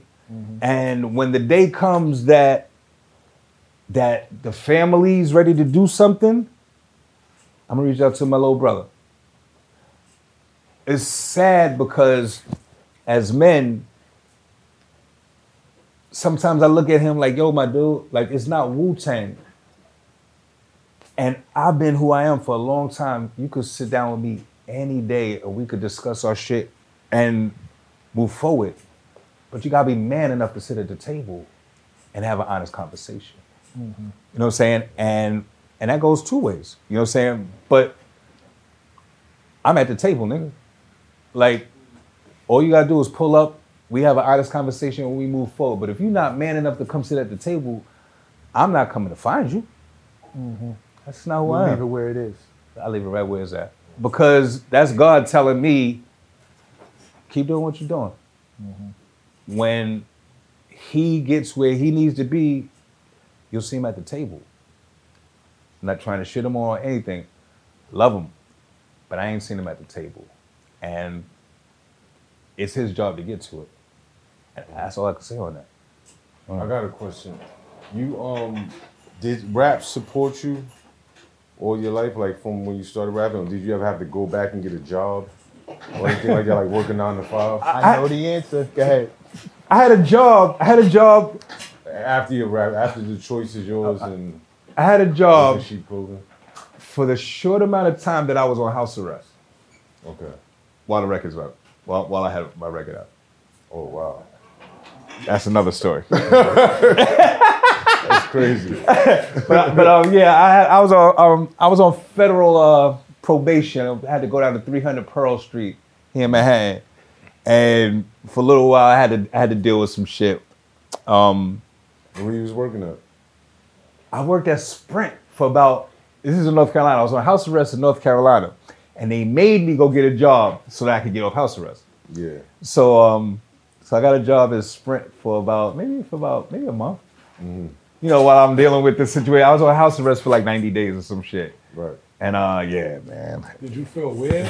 You know what I mean? Yo, working a regular job. Yeah. Anybody come in like, yo, that's yikes. Yo, like I was dressed like bought a crib down south and everything, and just got a little loosey goosey there. You know what I'm saying? And, you know, thank goodness it was nothing that got blown out. And you know, like I'm pretty good about being lowbrow. Some shit took place, and I wound up on house arrest, and it was crazy because. Did you get physical? Did I get physical? Did you put hands on somebody?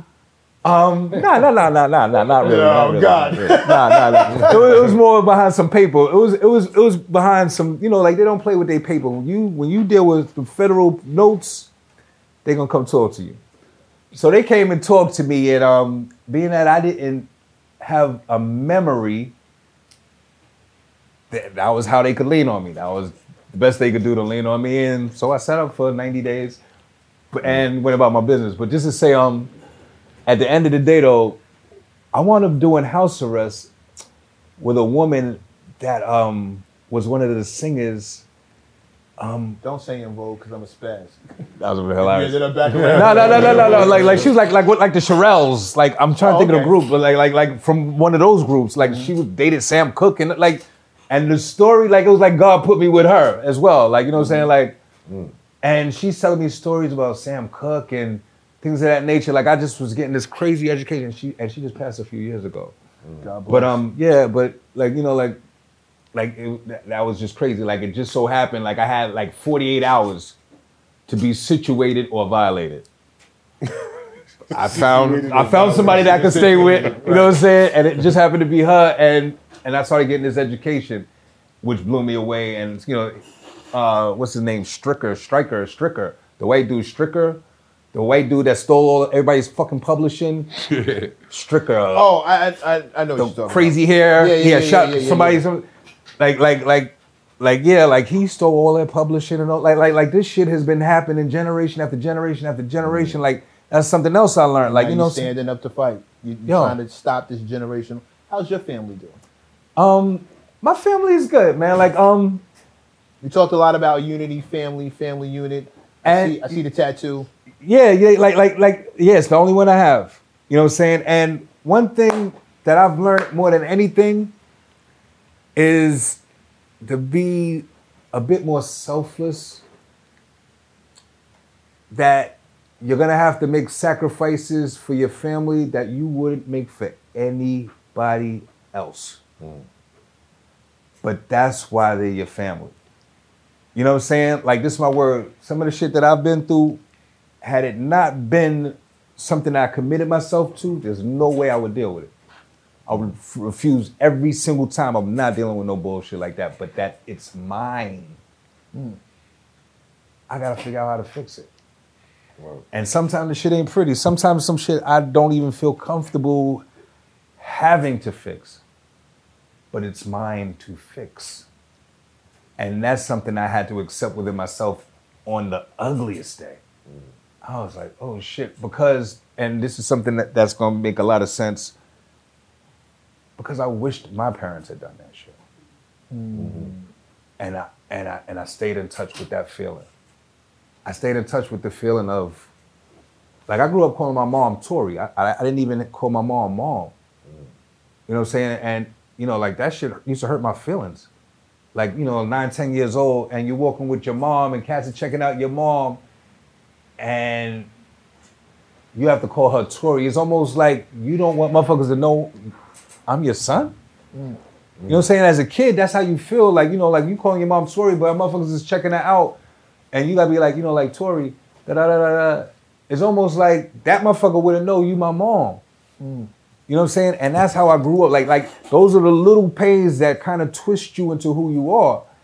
And so there were little sacrifices, not even little, there were sacrifices that I felt like I look at my father and how we didn't deal with him. And I wish he had sacrificed whatever the fuck he needed to do to make us a family. Your kid doesn't care about the semantics that adults are playing. They just care about their family.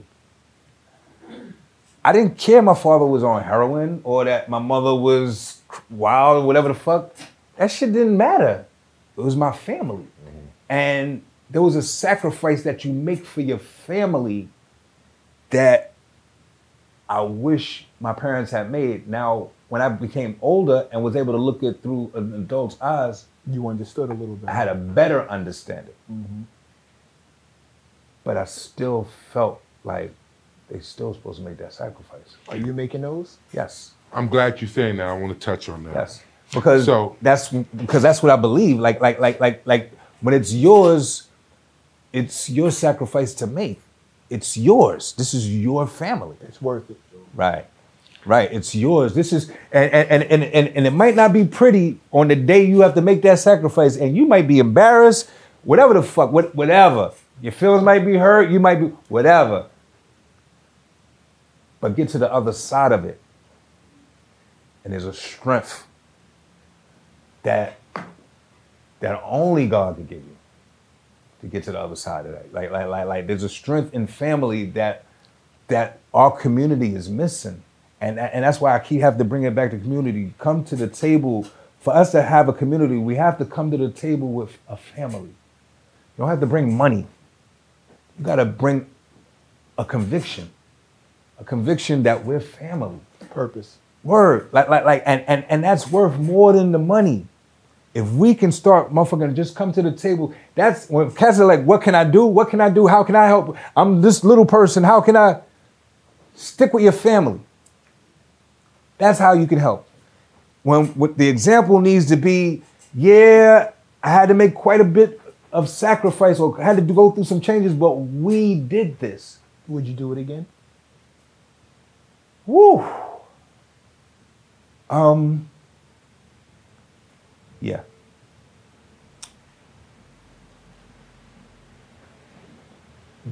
But I would do it better. I don't think we can top that. A couple things that do need to be touched on, that I just want to touch on.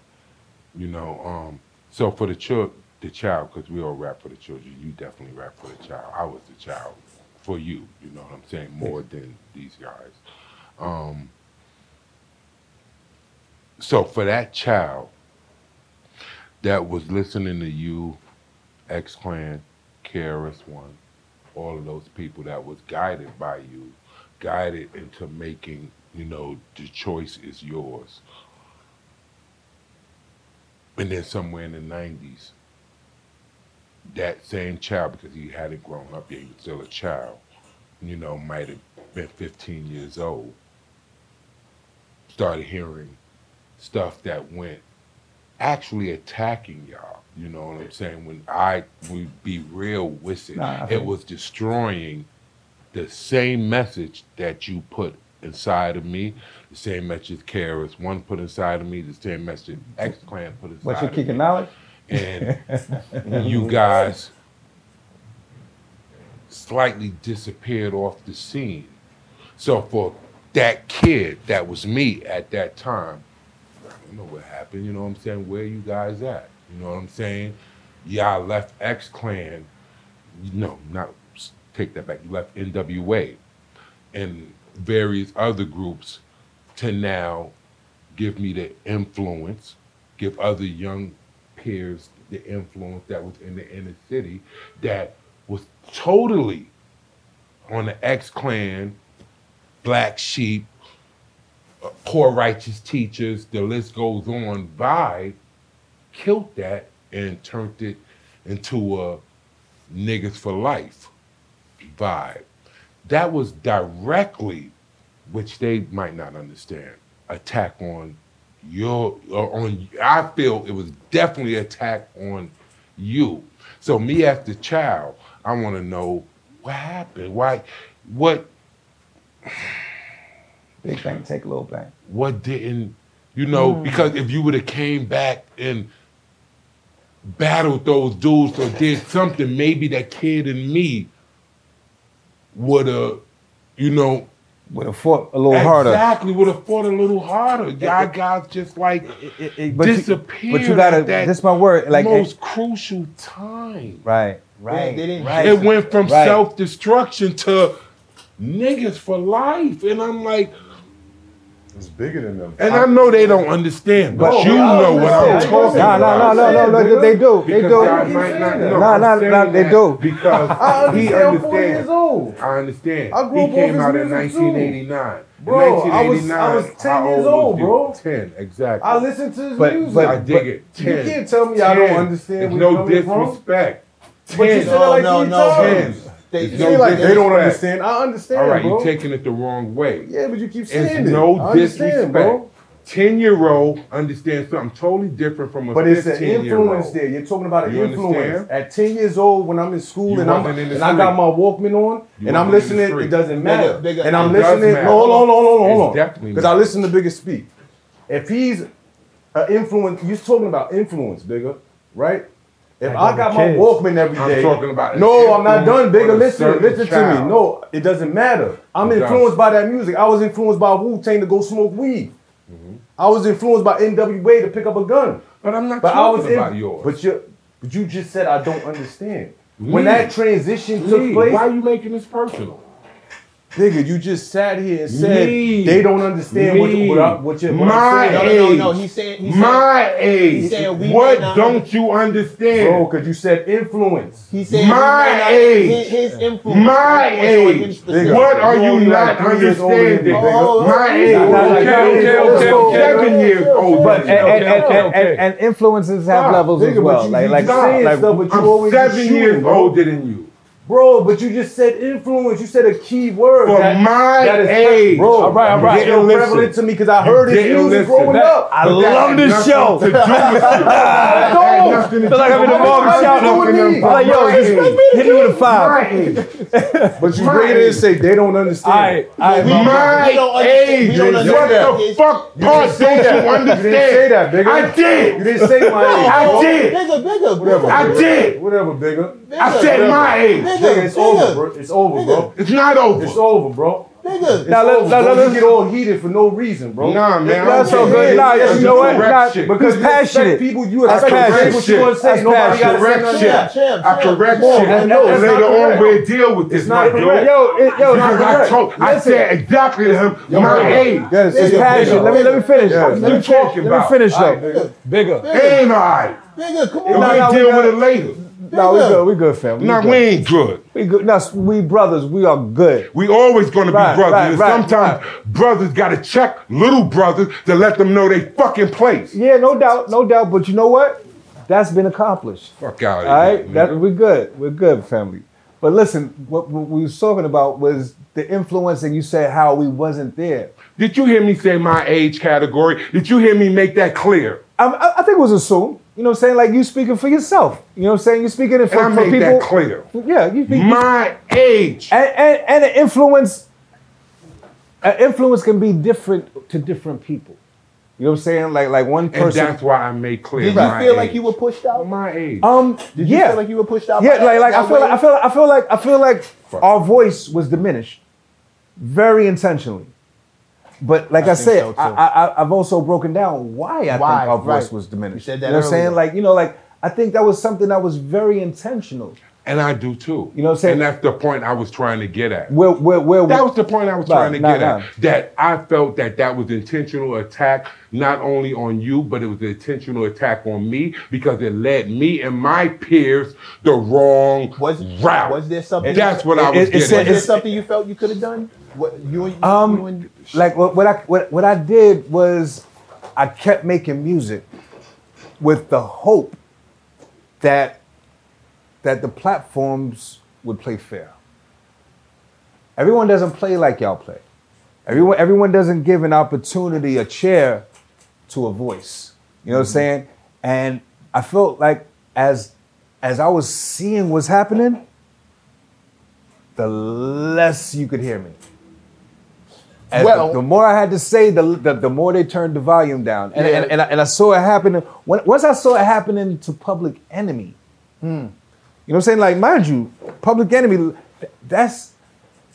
Ice Cube went to Public Enemy to go do his solo work. Look at how they've diminished Public Enemy's voice. That was a voice that was louder than everybody's. Right. Everybody's. But it was a smart bomb. Mm-hmm.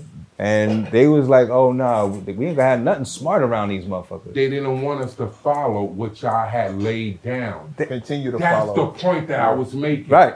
They didn't want the children of X-Clan. They didn't want the children of Black Sheep. They didn't want the children of Poor Righteous Teachers. Now, but they did want the children of N.W.A. Right, right. Like now peep, right. Because now this is where the shit comes full circle.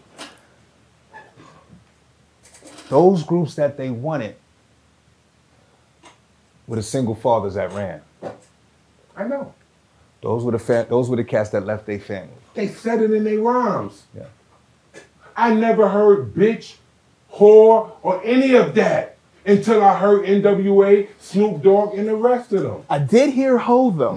No. But heard a lot of hoes. Very intentionally, like this. But also too though, very intentionally, like, you know, like that where you have a LASM skit on it that speaks directly to that. Ladies against sexist motherfuckers. Like, we were speaking to what we're seeing. You know what I'm saying? Like just in a roundabout way. The ladies against sexist motherfuckers is speaking to the hoes the same way that first skit I thought I was hard is speaking to the niggas family that's running around acting stupid. Mm-hmm. Like, nigga, we family out here. What are we doing? You know what I'm saying? And what you're speaking to is 100% valid, 100% valid.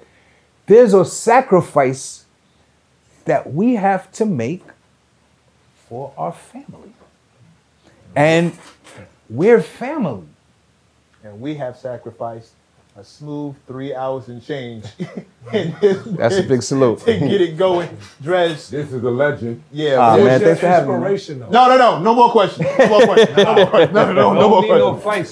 Because it just only shows that a legend needs more than 3 hours. Yeah, because we'll never get it in. You know, I appreciate y'all, man. This is my word, man. I was a kid that used to run to Video Music Box and all of that other stuff to put on the stuff and watch the video in 1989. That was our BET. You know, where it affected me to what you that said. I understood and went out in the That was our shit. Mm-hmm. Still is. Shout out to Ralph McDaniels. And Ralph McDaniels is a god to me. But yo, let me reiterate, man, something. This is my word. Like, we gotta keep the mentality of family and the sacrifices that we have to make for family, because that is just like they prevented us from reading. Just like they stopped us generation after, we probably, 5 generations allowed to read? We probably 5 generations in allowed to read. Yeah. Allowed to read. You know what I'm saying? It wasn't a crime. Right. They did the same thing with our families. We just haven't spoken to it. But the same way they stopped us from reading, they stopped us from being a family. And the same way we fought to read generations now, it's the same way we need to fight for family for generations now. There's gonna be times when our family looks like we can't read. We just gotta practice reading. You know what I'm saying? There's gonna be times when our family looks like we can't read. But keep trying. Sacrifice. Keep trying. Keep sounding those words out. Because it's worth it. And it's my word. And sometimes you gotta lead by example. Sometimes even your partner might not see what you see. It's still yours to correct. It's still yours to correct. You understand? So sometimes you might have a little egg on your face as a result of some shit you didn't cook. Right. It's still yours to correct. What line am I about to say? What am I about to say right now? Toxic. Yeah, you dropped something right here. Gems, dropping gems all over the place. Shout out to Bab Hopper. Yo, one time for the legendary Drez of Black Sheep, Native Tongues, Queen's Original. Salute, King. Thanks, every time. Yo, you my dude, man. Come on now. It's hot for trap trapper turned smack rapper. Only smack rapper that you know is smack rappers. Got bars, I can hang with the backpackers. Trap star, I don't hang with the backpackers. I'm in the hood with the work, you heard. Making fiends leave earth, you heard. Got your baby mama thirst, you heard. Feel the flow, nigga, throw it in reverse. This the wave you need to surf, you heard.